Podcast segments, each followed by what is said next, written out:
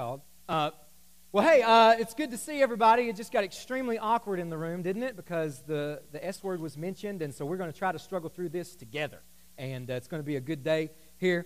Um, it, it is awkward. We're, we're, in, we're in a series right now uh, called Landmines. And, and what we're doing really in this series, if this is your first uh, Sunday with us, maybe you missed last Sunday when we started this series, what we're doing every week uh, for the next couple of weeks is, is we're, we're looking at different things that could potentially be underneath the surface in our lives. And, and things that could be there that, that if they're not dealt with could really take us out. Things that if they're if they're not dealt with could really hurt us in a negative way. And so last week we talked about when we base our faith on our feelings or emotions. We really when we base our faith on on anything other than what jesus has done so we talked about last week. That was a landmine. Uh, today, the landmine that we're talking about is uh, sex. It's really sexual sin. And, um, and it really does get, get awkward and kind of weird in the room when you talk about sex in church because because it sort of feels like you're not supposed to talk about that in church, right?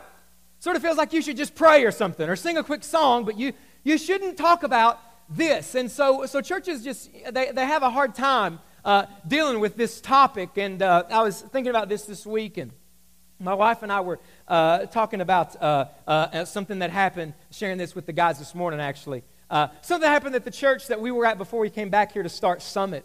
And uh, this, this, by the way, this story, it has absolutely nothing to do with the sermon at all. I just think it's hilarious, all right? And since I've got the mic, you're stuck. Um, but uh, church we were at before we came back to start Summit was nothing like Summit at all. It was very traditional. I had to wear a suit every Sunday, and I'm still bitter about that, but with counseling, I'm going to make it. Um, and, uh, and we had choir and, and, and everything. And uh, one of the things that that choir liked to do is they like to, they like to try to pick songs that went with my sermon, you know? So, so if I was going to talk about a topic, if I was going to mention something in a sermon, they like to try to pick songs uh, that were going to mention that topic too. So one day, uh, one, uh, one month, we did a whole series on the family, you know? And there was going to be a sermon about sex in this really traditional church that had never had a sermon on that. So there was a choir meeting, and, uh, and, the, and the person who was leading the choir looks at the choir and says, Well, Sunday, uh, Mark is going to lead, uh, Mark is going to preach on sex. Anybody know of a hymn that talks about that? And there was there's kind of silence, you know, in the choir room. There's kind of they're, they're kind of sat there for a second. And then and then a senior adult lady, sweetest senior adult lady that I've ever known, uh, just a tremendous woman of God. Uh, she, uh, uh, just from the back, she just real quiet, she said, Well, when I think about that topic, and if there's a hymn that comes to my mind, it's the hymn Precious Memories. So, so you're welcome. You're welcome. I just thought it'd be helpful with the tension in the room. Um, but you don't know what to do, right? You, they, uh, churches, what do we do with that topic? You know? And so, what a lot of churches have done is, is they've made the decision to never talk about it. Uh, they've just made the decision that they're never going to talk about sex, even though God talks about sex a lot in the Bible. In fact, there's an entire book, Song of Solomon. You should read that book sometime. That's one of the main themes in that book, an entire book of the Bible. But a lot of churches have just made the decision hey, you know what? It's awkward. There's a lot of tension in the room when we talk about it. We're just going to shove it underneath the rug, and we're never going to talk about it. But see what happens when you do that? What happens when you shove underneath the rug and pretend things aren't there that are really important? People get hurt, don't they? It hurts people. And so, while a lot of churches are silent about this topic, there are people that come to those churches every week, and maybe you're here and you're one of those people, uh, that, that their lives are just ruined and wrecked by sexual sin. Maybe something in their past, maybe something that they struggle with right now, maybe something that somebody did to them, and it should never have happened to them. And because of the church's silence and nobody's talking to these people, just the pain and the hurt continues. And listen, not only does it impact individuals, not only does it impact uh, families, it impacts churches. Several years ago, uh, several years ago, there was, a, there was a survey done of just pastors. Just pastors uh, to see how those pastors struggle with, if they struggle at all with, sexual sin. And, and it didn't mean like, do their people that go to their churches struggle with sexual sin? It meant, do they themselves do it? Do they themselves struggle with purity in various areas. And that survey found that 51% of pastors that were surveyed admitted that they struggled with looking at internet pornography. Over 50% said they struggle with it.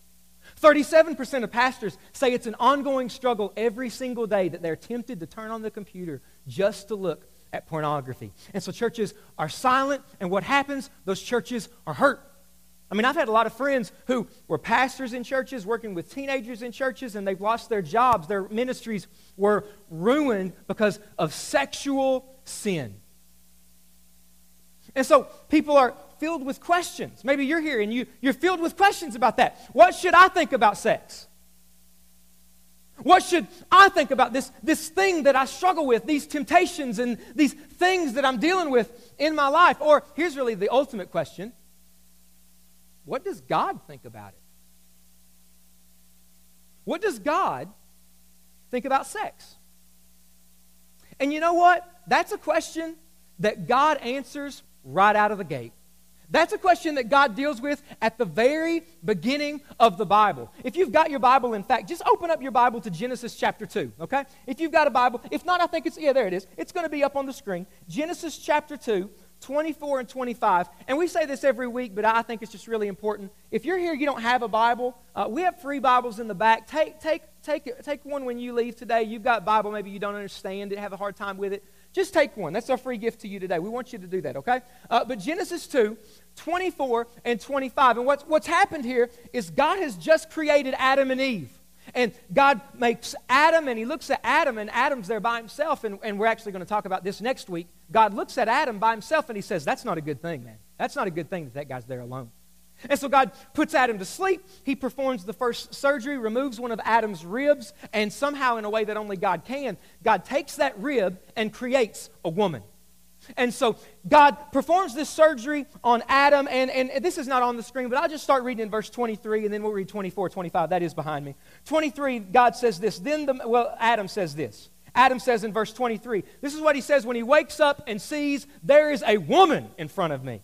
He says, This at last is bone of my bone and flesh of my flesh. She shall be called woman because she was taken out of man. So literally, he says, She's hot, is what, she, is what he means there. That's what he means. You look it up in Hebrew, that's what it says. So 24 and 25, he says this. Now, this is God. Therefore, a man shall leave his father and his mother and hold fast to his wife, and they shall become one flesh. Watch this next verse. This is so important.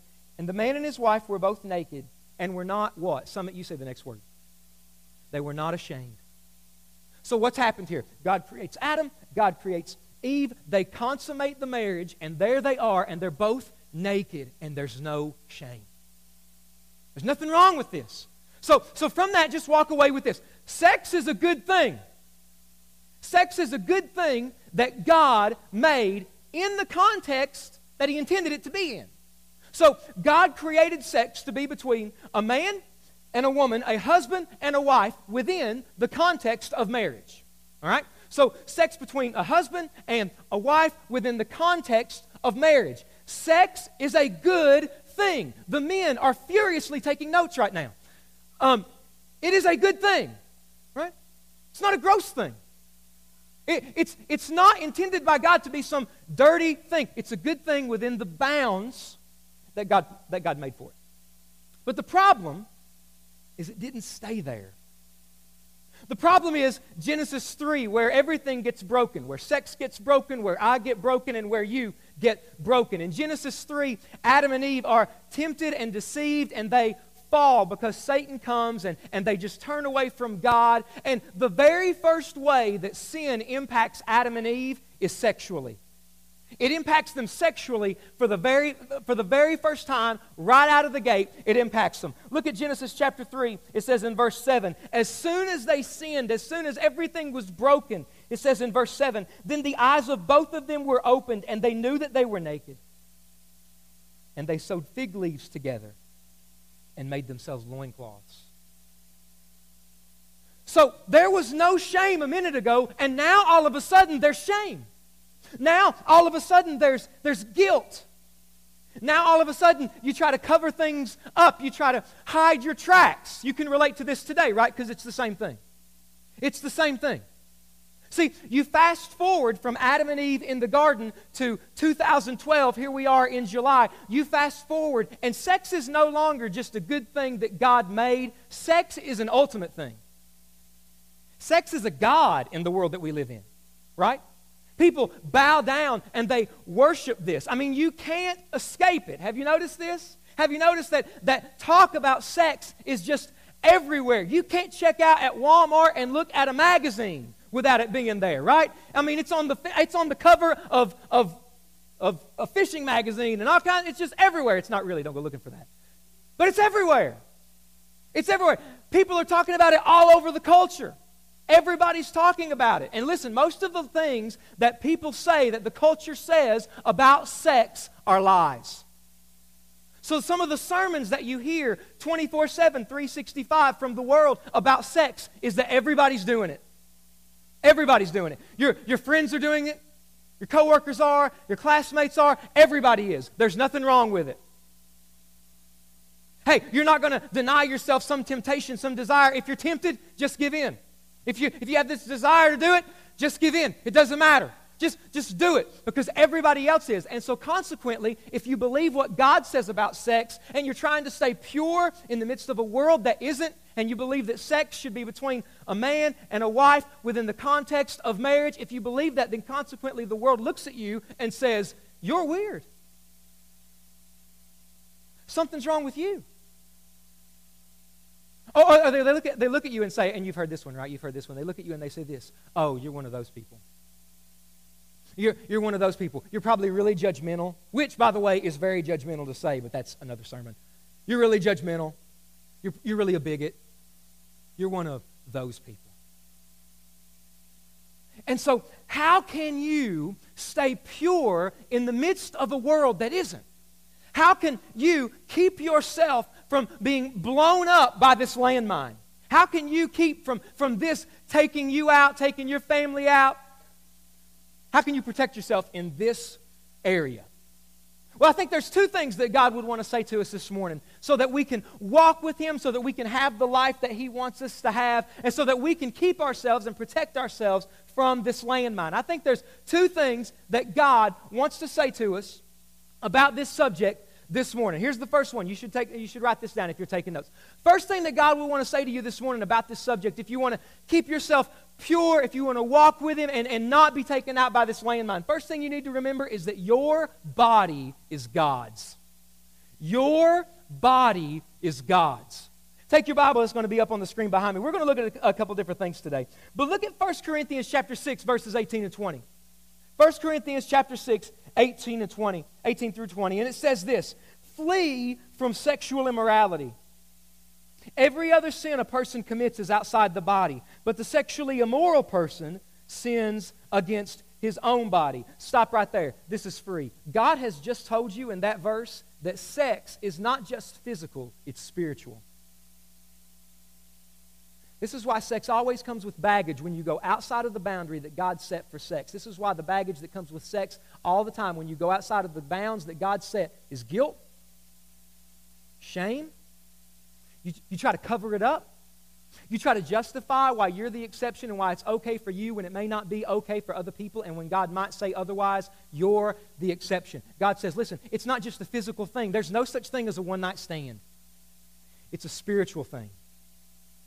And so he goes on. Let's look at the next verse. Let's look at the rest of it. He says, Do you not know that your body is a temple of the Holy Spirit within you, whom you have from God? You should just insert your name there. Look at all the times God says you in here.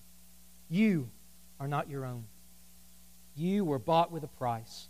So glorify God in your body. You're not your own. See, Jesus did not come and just purchase your soul. Jesus didn't come and just purchase your soul so that the rest of you he doesn't really care about, but when you die, your soul goes to heaven. No, Jesus bought all of you. Jesus bought every ounce of your body. Jesus bought every part that you have. He bought everything that you are, including your mind. Jesus bought your mind. You say, why in the world are you talking about your mind? Here's why. Here's why. Most sexual sin starts in the mind. Did you know that? Most sexual sin starts in your mind.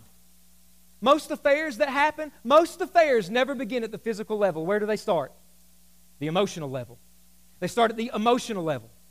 That woman at, that woman at your office, she makes you feel like your wife hasn't made you feel in years. She makes you feel special. She respects you. She listens to you. And all of a sudden, the fantasies start. Maybe that guy at church, he always laughs at your jokes. He makes you feel like you're the only woman in the room. And so the fantasies begin. Maybe you're here and you, you're having fantasies that, that your husband isn't even your husband anymore. You're, you're with some other guy named Christian Grey. If you didn't get that, God bless you. Don't worry about that. That's just for the people that got that, okay? That's just for the people that got that, all right? But it starts in your mind. It starts in your mind. Listen, if you want to do a revolutionary Bible study, you should go through the Bible and see everything that God says about your mind. You should try to see everything that God says in the Bible about your mind. You'll see Colossians 3, it says, Set your minds on things above, not on earthly things. Paul is inspired by God to write, Take every thought captive. So, so our thoughts don't take us captive, we can take our thoughts. If the Holy Spirit of God lives in you, you can take every thought and make it captive so that you are the master of your thoughts, not your thoughts the master of you. Or look at what Paul says. I think this might be up on the screen. If not, Romans chapter 12, verse 2. It says, Be trans here it is, do not be conformed to this world, but be transformed by the renewal of your mind. That by testing you may discern what is the will of God, what is good and acceptable and perfect. Be transformed by the renewing of your mind. Your mind is more powerful than you give it credit for. And so, so it's, it's going to God and say, saying, Jesus, you bought every single ounce of who I am, including my mind. I am not going to set in front of me anything that's going to corrupt my hard drive. I'm not going to put anything in front of me that could corrupt my hard drive. I'm going to do exactly what Paul says in Philippians 4. I'm going to think about whatever is just, whatever is pure, whatever is noble, whatever is lovely, whatever is beautiful. In other words, I'm only going to put in front of me, into my mind, things that are going to take my relationship with Jesus to another level, things that are going to cause me to want to walk with Him to another level. I am not going to corrupt my hard drive. See, you just need to start saying this to yourself. Some of you, you need to begin the hard work of renewing your mind. And listen, listen, listen, listen. Can we just be honest? Because I've been in church long enough to know that there's a lot of people in the room thinking that he's talking to somebody else, he's not talking to me. So, can we just all be honest enough right now and just admit that we all need help right here in this area more than we want to admit? That we all need help in the purity of our minds. Can we just bring back to light the verse that's driving this series, 1 Corinthians 10 12? Let anybody that thinks that he stands watch out because you're about to fall. Because if you're here and you think, hey, you know what? He's not talking to me, he's talking to somebody else. I don't have any problem in the purity of my mind. Well, why do you remember with vivid clarity, HD quality, pornography you looked at 10 years ago? If you don't struggle with this, then why do you remember word for word, detail for detail, that scene from that novel? Why do you remember detail for detail that scene from that movie? Why can you play back in your mind and just rewind and rewind and rewind that sexual experience from years ago? Can we all just admit for a second that just, just, just to be honest to God and say, God, I need help in this area. And it starts with saying, God, all of me is yours. I am not my own. I have been bought with a price. My mind is yours. Because I'm telling you, if you can get this one down, the area of purity in your thought life, then you're winning the war in this area. So the first thing you need to remember is your body is God's. Your body is God's. Here's the second thing you need to remember choose God's will now. Choose God's will now. Look at what, uh, look at what it says in 1 Thessalonians chapter 4. 1 Thessalonians chapter 4, verse 3. It says this For this is the will of God, your sanctification, that each of you abstain from sexual immorality. Do you see that big word there, sanctification? You see that? See, when it says this is the will of God, your sanctification, in other words, what it's saying, this is what God wants from you. This is what God wants for you. And what God wants for you is your sanctification. So the uh, question, well, what's sanctification? Sanctification, sanctification simply means that you have a growing relationship with Jesus. That's what God wants for you. God, what God wants for you is a growing, thriving relationship with Jesus. That's what God wants for you. God doesn't want for you to go from one sexual experience to another. God doesn't want for you to live in the shame and the guilt and the cover up that so often comes when sex goes out of the bounds that God sets for it. God doesn't want you to be driven by hormones, temptation. God wants a growing, thriving walk with Him. That's what God wants for you. And so, what you need to do, what you need to do right now, you need to listen to this. What you need to do is you need to choose God's will now. Meaning, right there where you sit, you make the decision that you are going to walk with God, right there where you sit. You make the decision today, right there where you sit, every one of us in the room. You make the decision that you're going to be in a position where God can use you to the maximum effectiveness that He wants, that you're going to love Jesus, you're going to walk with Him. Choose God's will now so that you won't have to worry about making that decision when it's too late. Listen, Choose God's will now instead of asking, How far is too far? I hate that question, right? I used to be a youth pastor, and I would get questions all the time. 3 in the morning, 10 a.m., lunchtime, it doesn't matter. Teenagers are calling me, Mark, I've got a question. I know what it is. How far is too far? You might be single. How far is too far? That's, what, that's your question. That's what you want to know. Never ask that question. Never ask how far is too far. Here's why. Because that question really is just saying, God, how close can I get and not get burned? That's because that's what I'm going to do. God, how far is too far? Because I'm going to do everything you're telling me that I can do up to that point. Right? It's getting real tense in here. You feel that? Don't ask that.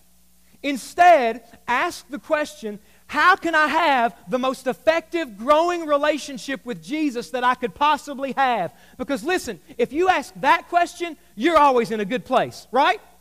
Right? Some of you, nobody agrees with that. Well, praise the Lord. Hallelujah. Right? But if you ask that question instead of the question, how far is too far, you're going to be in a good place. Choose now, choose now to walk with Jesus and to never put yourself in a place where you're tempted to have an affair.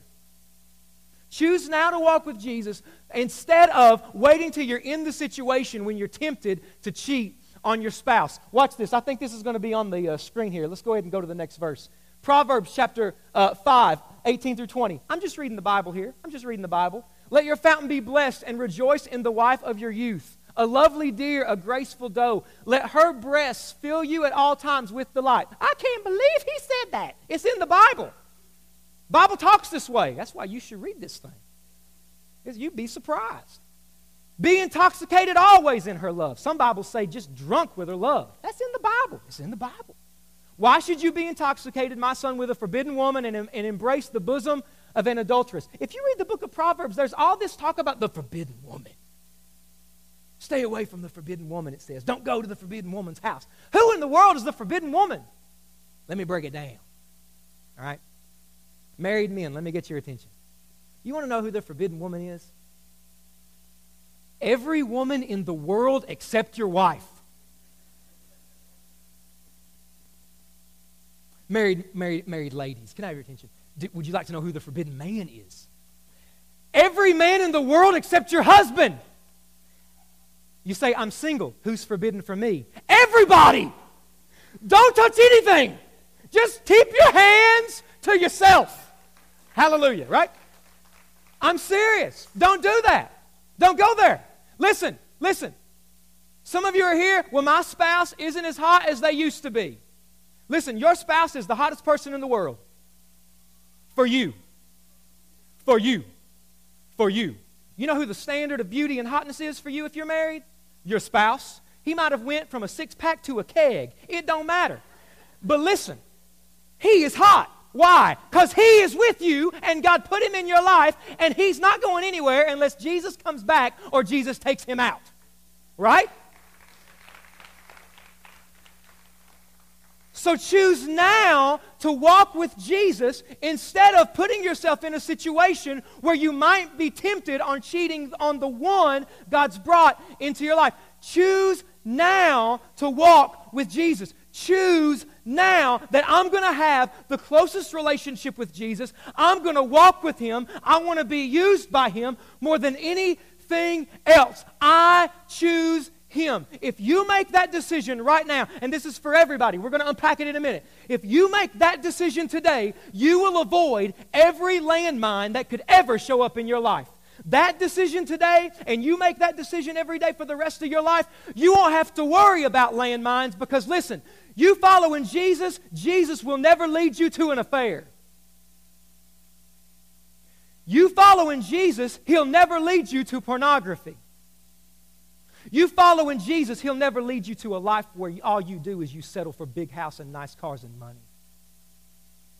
Choose Him now. Now, now maybe you're hearing this.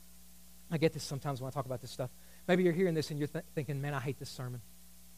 Because it sounds like what you're doing is holding me back. It sounds like what you're doing is, is you're telling me not to explore and experiment sexually. And I'm free. Maybe you're, maybe you're here today Maybe you're here today and this is you right now. You're going out of bounds where God says, and you're thinking, man, I'm free. I'm going to keep doing that. I'm free. Or you know people. You know people. They wouldn't like this sermon. They're free, they say. They're free to experiment and live however they want to live. And I want to ask you a question Are you really free? Because if you're here and that's you and you're so free, then why do you have to cover it up? Why do you feel so guilty? Why is there all this shame? Because listen, freedom never leads you to a prison. Freedom never leads you to a prison. But you always put yourself in a prison when you go outside of the bounds where God tells you to go. So you're here today, maybe you know somebody, I'm free, I can live however I want to live, I can do this. Well, why are you covering it up? Might be a teenager in the room. Hey, I'm just going to keep doing this. I can experiment. I'm young. All of my friends do it. Are you as free as you thought you were going to be? Why are you covering it up from your parents if you're free? You're not free, you're a slave. Adults, maybe you're here and you're justifying that relationship, that sin, that thing. Well, it makes me feel good, it makes me feel alive. Why do you cover it up? Why do you always make sure that all the memory is deleted from your computer so nobody can retrace your steps and what you've looked at? You know why? Because you're not free. You're a slave. Maybe you're here and deep down you know that you're not free. You're, you're not into any of that, but you just know that you know that you know. Man, I'm not free. Because the world is telling you, hey, you should go and you should experiment sexually. Or let's just step outside of sex for a minute. Let's just drop the sex topic. The world has told you, hey, if you get the nice house and you get the nice car and you get to this place where you can afford and, and get the lifestyle that you want, then you can have the American dream. And that's what it's all about. And you've got it, you've made it, you're rolling in it, and you're still empty.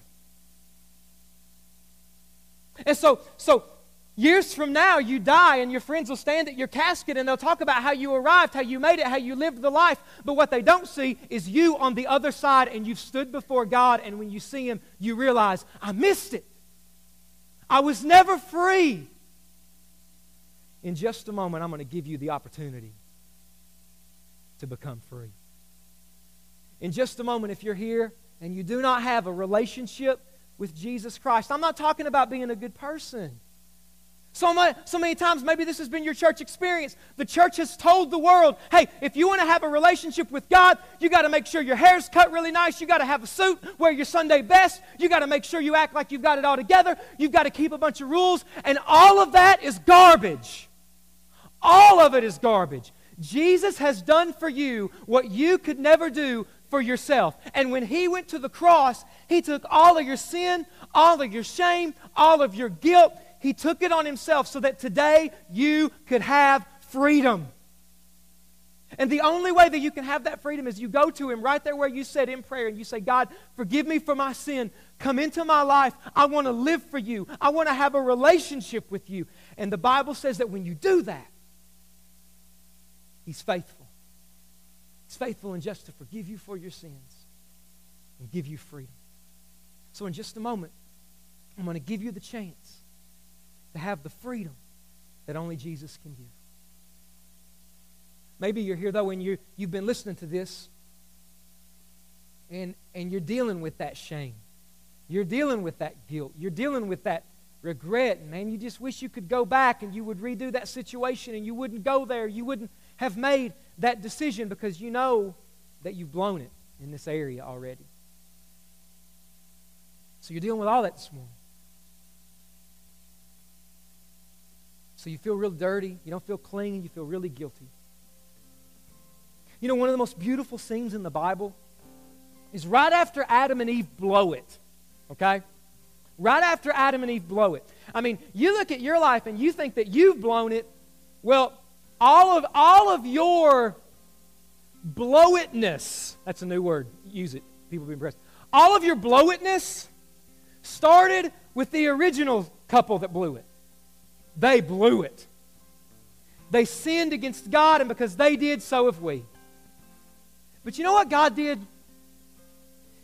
In, one of the most beautiful things that God has ever done, just shows you how loving God is and how good He is. You know what God did to Adam and Eve when they blew it in that moment? Do you know what God did? And there they are, they're in the garden, and it had to have been ridiculous. They're trying to cover themselves with, with leaves and stuff.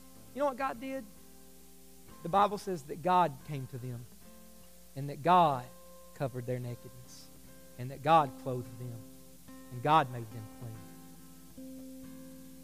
So maybe you're here and you're listening to this. Maybe you feel a lot of guilt and shame and regret because you blew it in this area years ago. Or you blew it in this area months ago, or maybe a week ago, or even last night. Jesus died to make you clean. You can be clean today. You can be clean. You can, you can be free from all the baggage, from all the guilt, from all the shame, from all the regret. You say, How? All you need to do is you just go to God and ask God to forgive you. Maybe it's you feel dirty and filled with regret because of something that somebody did to you. And I just want to say to you that nobody hates what happened to you more than God hates what happened to you.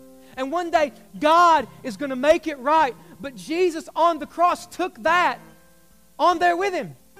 And when he came back from the dead three days later and he came out of the tomb, that thing that happened to you stayed in there. It is dead. It is gone. It has been dealt with because he dealt with it. And you can be clean today if you just go to him.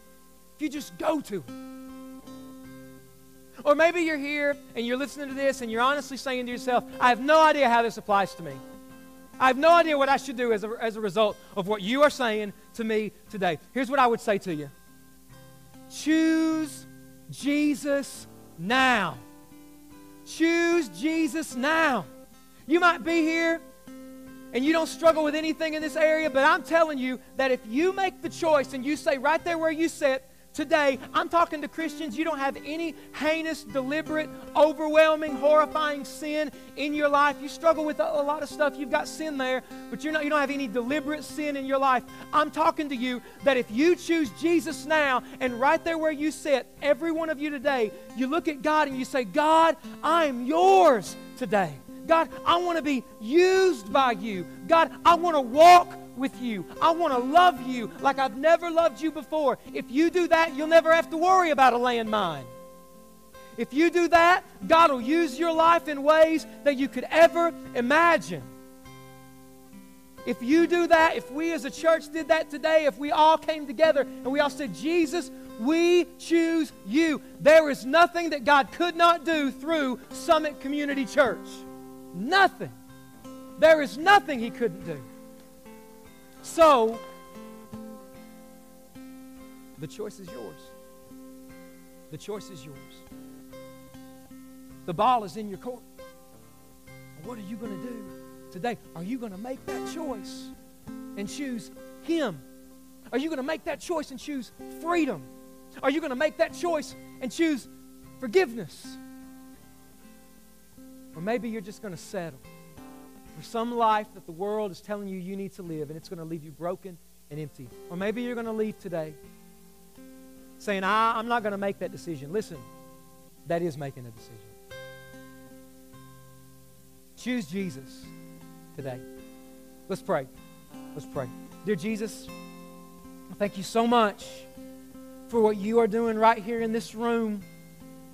And God, I know that we've talked about maybe a, maybe a new topic that people have heard talked about in church, maybe an awkward topic, but it's something that you're calling us to, to walk with you because the world says ignore it. The world says that's stupid. The world says to walk with you and to choose you and to choose purity. That's holding back. That's not freedom. That's not living. But Jesus, you're telling us that if we choose the other way, if we choose any way other than you, we're choosing a prison. So, Jesus, I pray for every person in the room today that they would choose you. They would choose you today because you are better than, than money, than a bigger, nicer house, than a vacation. You are bigger than, than a few moments of pleasure that the world wants us to go for that'll only leave us with guilt and shame. You are better. So, Jesus, let us choose you today. You know, I know that there are people in the room, and you might be here today, and, and maybe it's not even the topic that we've talked about today, but you've got issues in your life. You've got some things in your life that are too big for you to deal with. Maybe God's spoken to you about some things today. Maybe God's put his finger on an area in your life. It might not, not even have been related to this sermon, but maybe he's saying, hey, why don't you choose me? I want to help you here. I want to walk you through this. And listen, one of the ways that God wants to do that is God wants to use other people to help you. Whatever it is, it's too big for you to carry alone. And so if you're here today, if you're here today you say, man, God, God's really dealing with me about an issue. I've got some baggage in my life. I've got some things I need to be dealing with. Here's what I ask you to do. Nobody's watching. It doesn't matter if they are. But if that's you, I want to invite you right now. Stand up where you're at and make your way to the back of the auditorium. We've got a lot of people there right now who are ready to pray with you. If you look at your life, God's dealing with you about something. Maybe God's put his finger on something in your life some sin, some issue, some burden that you're carrying. Maybe it's that situation, that mountain. I just want to challenge you right now where you're at to stand up and make your way to the back. Just make your way back to the auditorium if you need to pray with somebody. Maybe you're here today. Maybe you're here today and you are a Christian. You are a Christian. You know that you've got a relationship with Jesus Christ. And and what I would say to you, and more importantly, what I think that God is saying to all of us, is to choose Him. Maybe your walk with Him, you're growing your relationship with Jesus at the best place it's ever been. Then choose Him again today. Choose Him again today. Make the stand and say, Jesus, I am yours today. Maybe your relationship with God, man, it used to be really strong. Something happened and now it's not where it used to be. Today, come back to Him. Today, just simply say, Jesus, I want to choose you today. Jesus, I want to choose you over all other things. I want you. Here's what I want to challenge every single person in the room today. If you want to make that stand, if you want to make that choice, you're here today, you're a child of God, you're a Christian, you're in this place, and you say, I want to choose Jesus today. I want to walk with Him. I am His. If that's you, here's what I challenge you to do. I want to challenge you to do something bold today. I just want to challenge you not to get up and move around, but if that's you, if you're saying, I want to choose Jesus today, I want to walk with Him, right there where you sit, just stand straight up. Just stand straight up if that's you today. If that's you, you just stand straight up. It doesn't matter if you're here, you're, you've got a solid relationship with Jesus. If you're here saying, I want to tell the world that I choose Jesus, you stand up right now. Anybody in the room. Anybody. People are standing up right over here. God bless you. God bless you. Right here in the middle. People are standing up. It doesn't matter. Hey, don't you leave today worrying about what people thought about you when they stood. Jesus gets the last say. He's the ultimate authority. If you're here say, you know what? I belong to Jesus. I want to choose him today. You stand up right there where you're at. You stand up right now. Giving you another opportunity. People are standing up all over this room. You stand up. Don't leave wishing you would have stood up. You do it right there where you're at. You go all the way. People are standing up all over. Praise God for that. Praise God for that. God sees that decision. God sees your heart. God sees the choices that you're making today. Choose Him. That's the best choice. All over this room, people are standing up. Go ahead and be seated. Let me ask one more thing. If you're here today and you don't have a relationship with Jesus Christ, you know that you're not saved. Today, right now, I want to give you the opportunity to give your life to Jesus Christ for the very first time. I want to give you the opportunity to give your life to Jesus Christ for the very first time. Right there where you sit, the Bible says that we've all sinned and we've all fallen short of the glory of God. And Jesus came so that we could be forgiven for our sins. And right there where you sit, if you go to God and you ask Him to forgive you for your sins and to come into your life, the Bible says that God will, will come and that He'll move into your life. He can make all things new. And so, right there where you said, if you know that you need to have a relationship with Jesus, you're not saved, but you want to be, I just invite you to pray this prayer with me right there where you sit. Just pray this prayer and say, Dear Lord Jesus, forgive me for my sin. I give my life to you. I want to live for you. I want to love you. I choose you today. I want to walk with you. Thank you for saving me. Amen. Every head bowed, every eye closed. If you just prayed that prayer, I'm going to count to three. And as soon as I say three, nobody's moving around. You're not, I'm not asking you to move, but I'm just going to ask you as soon as I say three, would you raise your hand today? As soon as I say three, if you want to begin a relationship with Jesus, you just prayed that prayer, you want to choose Him for the very first time. As soon as I say three, raise your hand. One, two, three. Raise your hand right now if that's you. You say, I want to begin a relationship with Jesus. Right here in the front, is a hand right there in the middle. There's another hand. God bless you. Anybody else? Anybody else? You raise those hands high. God bless you for that. Anybody else? There's a hand right over here. Three hands go up this morning. Anybody else? Anybody else? Praise God for that. Father, I thank you that you've seen every person that stood. You saw every hand that was raised. And God, it's not over. What we started here today is only the beginning. These people who've just raised their hands to give their life to you for the very first time, it's just getting started. So, Jesus, I pray that, that you would move in their lives and that today, even before they would leave the building, they'd talk to somebody about it. I pray for everybody that stood up. God, the decision that they've made, burn it in them. Burn it in their hearts. Don't let them walk away from it, Jesus. We choose you today. We love you in your name. Amen. Let's praise God for all the decisions that were made today. I, church, we saw three people at least, maybe more, three people at least raise their hands to give their life to Jesus today. That's exciting, is it not? That's an awesome thing. Listen, if you raised your hand, you can, you can, you can clap. You, can, you should get pumped, all right? You should get pumped. That's the biggest decision you'll ever make in your life is to follow Jesus. Um, but listen to me. If you just made that decision, if you raised your hand to give your relationship, to, to give your life to Christ, here's what I want to ask you to do. Uh, as you leave today, there are people in the main back of the auditorium. We've got a next step booth. You can't miss it. Would you stop back there and say, hey, I gave my life to Christ today? Or if you've got a connection card, would you check the box on the back of that that says, I gave my life to Christ? Give it to them. We've got some things we want to give you today. We want to encourage you and help you. If you're nervous, man, I don't know what they're going to do to me back there. Bring some friends with you because there's strength in numbers. You can take them out. Um, but take people with you if you're kind of nervous about it, all right? But stop back there in the main back of the auditorium. There are people there who want to talk to you. Any decision that you made today, indicate that on your connection card. Next Sunday is Baptism Sunday. And Baptism Sunday is an awesome time here at Summit. And if you've never been baptized, you've given your life to Jesus, but you've never been baptized, uh, you can just check the back of your connection card that says, I want to be baptized. And we'll contact you this week. We'll get you set up and ready to go. If you want to volunteer to make Summit happen every single week, in fact, let me do this um, something we haven't mentioned this morning.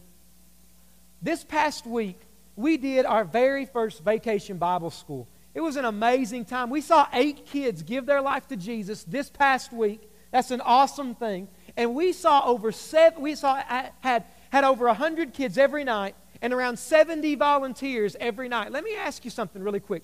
If you helped out at Vacation Bible School in any way, shape, or form this past week, would you stand up for a second? Would you stand up right now? Stand up. Nobody's going to do anything to you. If you helped at Vacation Bible School, stand up right now. Teenagers, adults, everybody. If you helped out, I know a lot of them are in the back. Look at all these people. Can we give them a round of applause real quick? That's awesome. That's awesome. You guys grab a seat. Listen, listen. We couldn't have done that without volunteers. And we can't do what we do here every week without volunteers. We need people to help in Summit Kids, guest services. If you want to get plugged in at Summit, all you need to do, again, take your connection card and check an area you want to serve. We'll get you plugged in there, raring to go, and you can start to serve, okay? Um, but we are excited for what God did today, and any decision that you made, go ahead and indicate that on your connection card. We're going to uh, begin to transition to our offering right now, receiving our offering. And so, if you would just fill out that connection card, uh, front and back, any decision you've made, uh, we want to know about it. And you can place your connection card in the offering basket uh, when that goes around, except if you're a first time guest. First time guests, hold on to those. We've got a free gift for you out there in the lobby to your right. If you want to sign up for a life group, just take that sheet, check the box, write your name, best way to contact you put that in the offering plate as well. Uh, but as our ushers are going to go ahead and get in their position, so you guys, whoever our ushers are this morning, you guys can go ahead and get in place. But I hope you see uh, from the decisions that were made uh, this morning and what God did this morning, this is why you give. This is why it's important to give every week. And God talks about giving in the Bible. God calls us to give a 10%, of what he gives back of what he gives to give it back to him. And you know what? Maybe you hear oh man that just sounds like too much. That just sounds like uh, such a stretch for me. I don't know if i can afford something like that. I want to say to you that only in the area of giving does god say test me in this. Only there does he say try me. Find me out there. And god says i will bless you for it and so maybe you've never given let today be the first time that you give but when you give god uses it to radically change lives. So our band's going to play during our offering. Our ushers are going to uh, take up our offering right now, and I'll be back in just a minute to give you something else before we leave. So go ahead, guys, and you guys play. I'll be back.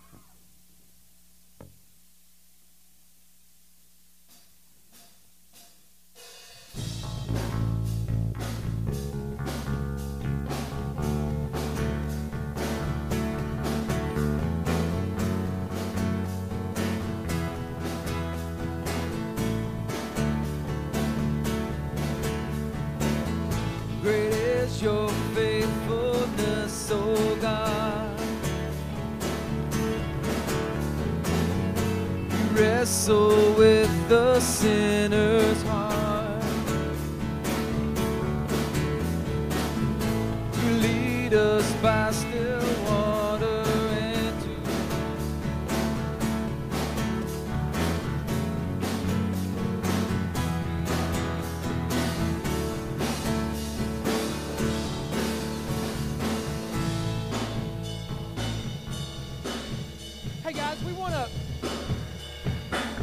thank you guys so much for being here with us today.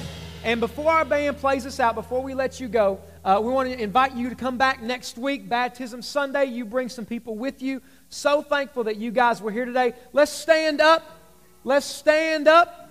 We're going to sing. We're going to dismiss you guys here right now. Let's sing with our band here as they play us out.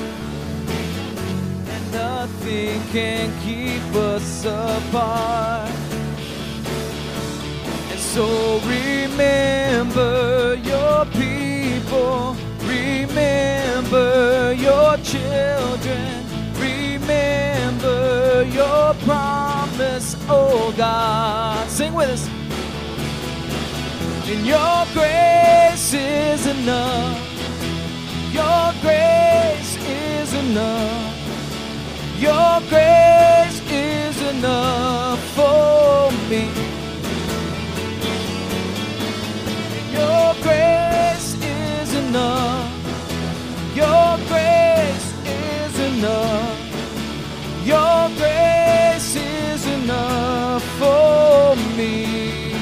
We'll see you next Sunday. Great is your love and justice, God. You use the weak to lead the strong. Lead us in the song of your salvation. And all your people sing along.